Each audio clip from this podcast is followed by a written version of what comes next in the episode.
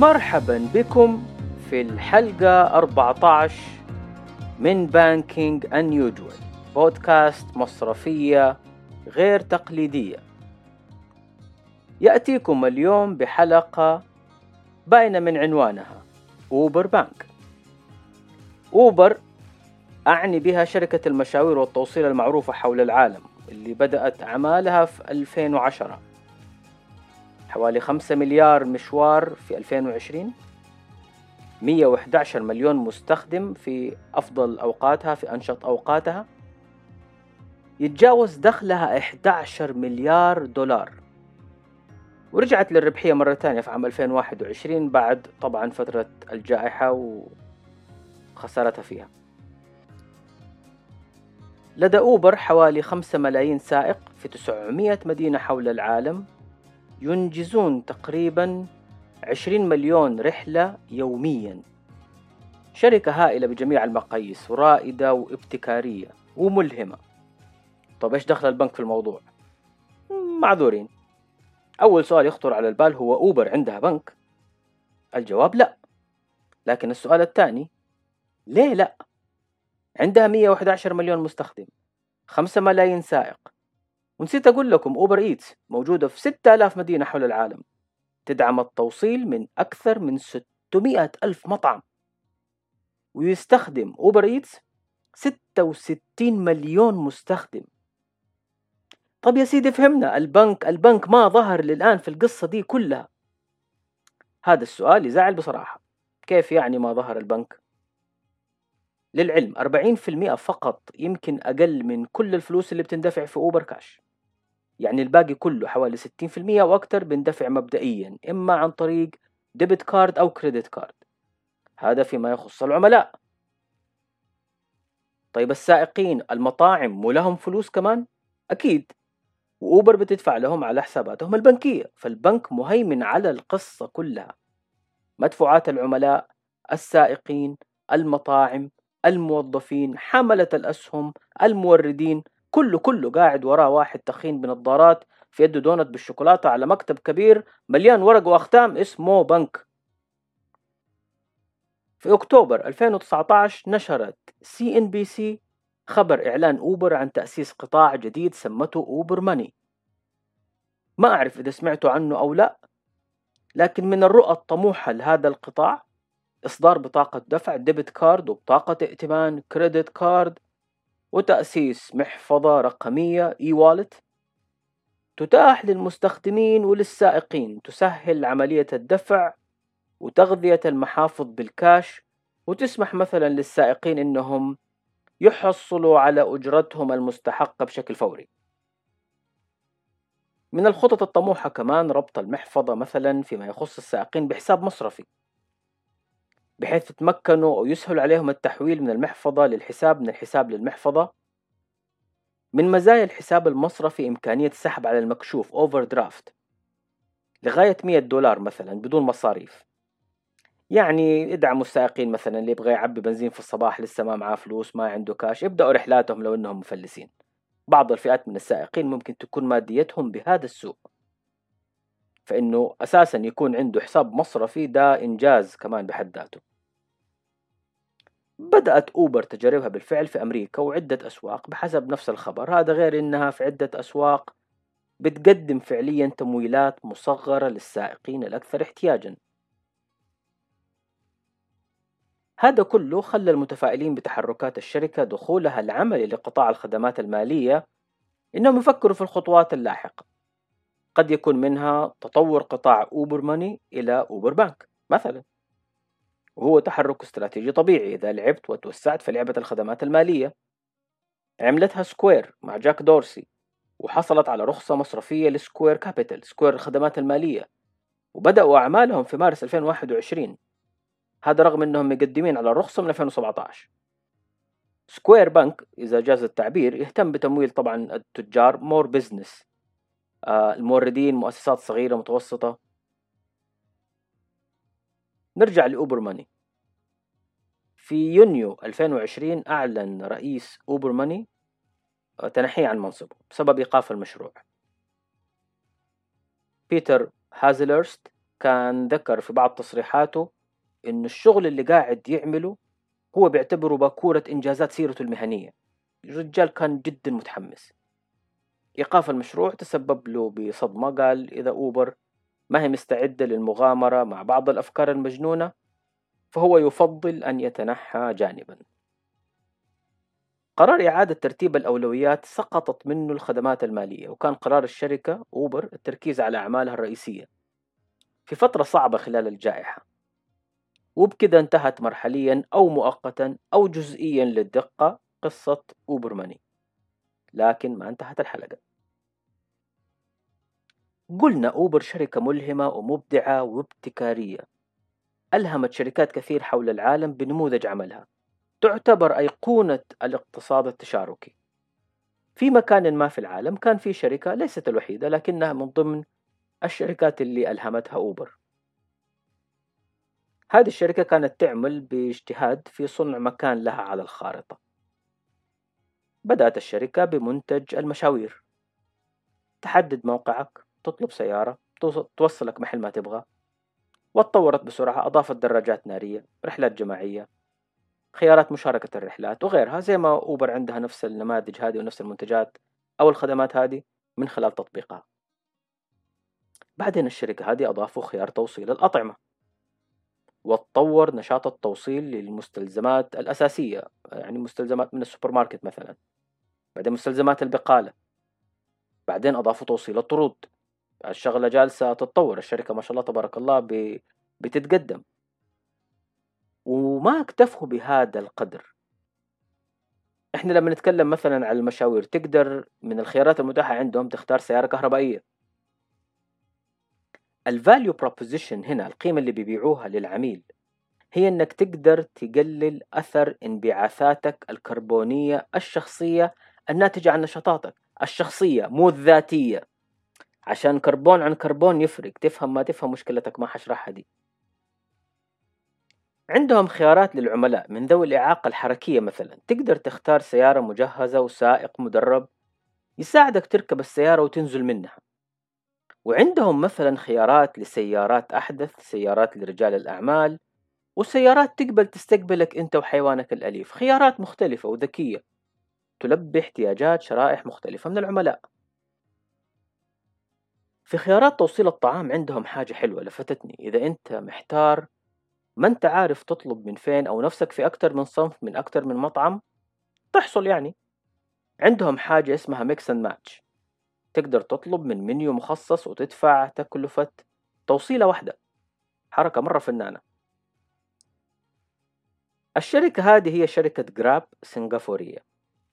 بدأت أعمالها في 2012 وعلى فكرة هي خرجت أوبر من سوق جنوب شرق آسيا في 2018 الشركة دي تقول مهمتنا قيادة جنوب شرق آسيا للتقدم من خلال التمكين الاقتصادي للجميع. هذه هي المشن اللي حددوها لنفسهم. الشركة تخدم عملائها في 8 دول 428 مدينة وعندها 187 مليون مستخدم.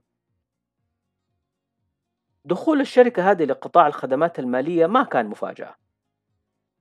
سوق الخدمات المالية الرقمية في جنوب شرق آسيا من المتوقع أنه ينمو إلى 38 مليار دولار بحلول 2025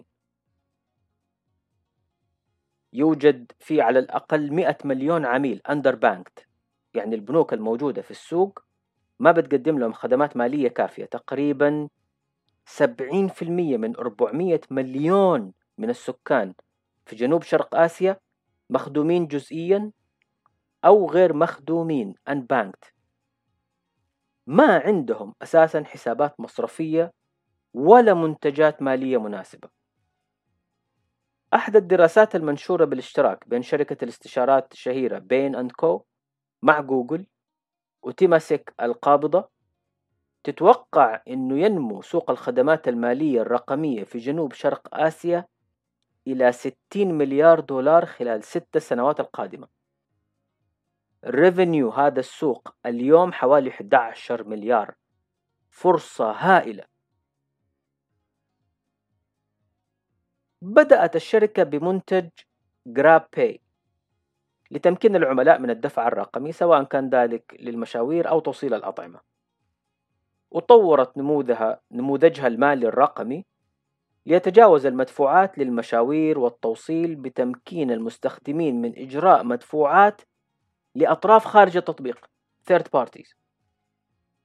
جراب ما اكتفت بالمدفوعات آه، زادت على تطبيقها كمان منتجات مالية رقمية أخرى. أضافت التمويل. ولحقته بالتأمين. والاستثمار عندهم جراب انفست من أحد الاستحواذات اللي آه، عملوها. فأصبح عندهم حزمة خدمات مالية تقدمها للأفراد والمؤسسات الصغيرة والمتوسطة وغيرها. هذا طبعا غير خدماتها الموجهة للتجار لخدمة التجار خصيصا سواء كانت خدمات التوصيل أو نقل الأثاث للمكاتب مثلا لوجستيات معينة. هذا النوع من نماذج الأعمال الرقمية الشاملة عبر تطبيق واحد super app يخليهم من اللاعبين القلائل في السوق اللي بيتبعوا هذا الأسلوب. شفنا الحلقة الماضية كيف كلارنا كمان بتقدم نفسها عبر super app. جراب ليست الشركة الوحيدة في جنوب شرق آسيا اللي بتنتهج هذا النموذج. في شركة جوجيك وتواجد الاثنين في السوق الإندونيسي مثلا تواجد فعال للغاية خصوصا بعد تشبع السوقين الصيني والهندي بتطبيقات التقنية المالية المختلفة. الشركتين جراب وجوجيك أستقطبوا أسماء كبيرة ومهمة جدا كمستثمرين زي جوجل سوفت بانك ديدي أوبر مبادلة صندوق أبو ظبي السيادي بلاك روك تقييمات الشركتين تكشف حجم التفاؤل المحيط بالفرص المستقبلية في القطاعات المعيشية المختلفة. والمسألة ما تتوقف عند الحدود العملية الاقتصادية الضيقة لمنشأة الأعمال. جراب وجوجيك وغيرهم بيساهموا في خلق أثر اجتماعي مستدام مهم له أبعاد اقتصادية جبارة. تخيل في مقابلة نشرتها الفاينانشال تايمز مع سيدة إندونيسية. تتكلم عن عملها كموظفة ما لقت غير وظيفة في مغسلة. تتقاضى 2 دولار في الشهر. وكيف انضمامها لمنصة جوجيك ساعدها تشتغل في تخصصها تلاقي زباين في تخصصها هي عاملة مساج. وصارت تحصل حوالي ثلاثة مواعيد كل يوم وبتعمل لها حوالي 400 دولار في الشهر. من 2 دولار إلى 400 دولار صافي. هذا هو الأثر اللي بتقدمه. ثورة إدماج الأعمال والخدمات المالية الرقمية في منصة عمل تخلق الفرص وتساعد في تحسين حياة الناس. هذا بانكينج unusual زي ما الكتاب بيقول. معظم هذه الشركات لا تزال في مرحلة النمو وبتحاول تسابق الزمن في استقطاب أكبر عدد ممكن من المستخدمين. لأن الوصول أولا للعملاء يعني احتمالات أفضل في المحافظة عليهم من خلال حزمة الخدمات والمنتجات اللي تغطي احتياجاتهم المعيشية المختلفة. إحنا ما بنتكلم فقط عن الاحتياجات المالية لأنه فكرة السوبر آب هي أنك تقفل الطريق على العميل أنه يدور عن أي خدمة أو منتج عند أحد غيرك. تبغى أحد يوصلك لمشاويرك لدوامك أو يرجعك البيت؟ موجود. تبغى أكل في الدوام أو في البيت موجود. تبغى تسدد فواتير أو تنفذ حوالات موجود. تبغى تمويل مصغر أو قرض شخصي أو قرض تجاري موجود. تبغى تشتغل معاهم كسائق متاح كتاجر ورائد أعمال متاح ويوصلوك بعملائك المحتملين. جاك مولود تبغى تعمل له حساب ادخار موجود. تبغى تستثمر لتقاعدك الشخصي برضو متاح فرص. وهكذا. الهدف إنهم يكونوا حلقة وصل بينك أنت وبين أهداف حياتك ولحظاتك اليومية تجاربك اليومية السهولة الراحة وفرة الخيارات وجود الفرص كلها إثراءات لتجارب يومية تخلق رابط مع العلامة التجارية. ومع ضيق هوامش الربحية ضغوطات النمو السريع لا يوجد مفر من الرغبة في امتلاك القيادة في السوق للوصول لمرحلة الربحية. في خبر نشر قبل يومين أنهت جراب عملية الإدراج في بورصة ناسداك من خلال شركة شيك على بياض SPAC. وتعتبر أكبر صفقة إدراج عبر SPAC في العالم بتقييم 40 مليار دولار. صفقة ضخمة جدا. مع الإدراج ارتفع سهم الشركة حوالي 20% وتراجع مع الإغلاق 20% عن سعر الإدراج. يعتبر تذبذب كبير جدا ويمكن تزامن الإدراج مع قلق الأسواق بخصوص التضخم متحور أوميكرون. ساهم في هذه النتيجة وفي هذه البلبلة في الإدراج. لكن الحقيقة أنه رغم التراجع الكبير فالتقييم لا شك مبالغ فيه لكنه عامل مشترك. ما هو استثناء؟ لأنه تقريبا معظم الشركات المتبنية للتقنيات المتقدمة ونماذج أعمال منصات رقمية الشركات التك عموما يعني يتم تقييمها في مراحل النمو بناء على توقعات العوائد المستقبلية المبالغ في تقديرها أساسا. عموما الشركة فعلا واعدة نموذج عملها متميز مستقر ابتكاري متجدد. الأهم الآن هو التركيز على موازنة النمو مع تحقيق الربحية تأمين وضع الشركة على المسار المستقبلي الصحيح لمواصلة النمو مع تحقيق الربحية. من الأشياء اللافتة الجميلة في جرس الإدراج في ناسداك اللي تم بشكل افتراضي في سنغافورة بحسب تصريح الشريك المؤسس والرئيس التنفيذي. هو أحب أنه يكون قريب من المكان اللي نشأت فيه الشركة وأنه يكون جرس الإدراج بحضور موظفين والسائقين والشركاء من التجار أصحاب المطاعم وغيرهم من شركاء النجاح اللي عاصروا البدايات المتواضعة للشركة والناس اللي كانوا بيجتهدوا في خدمة عملاء الشركة وقت الجائحة. لفتة جميلة ولها معاني عميقة. ودرس مهم لازم تتعلموا الشركات الناشئة. يا جماعة اهتموا بالأثر اللي بتحدثوه في حياة عملائكم.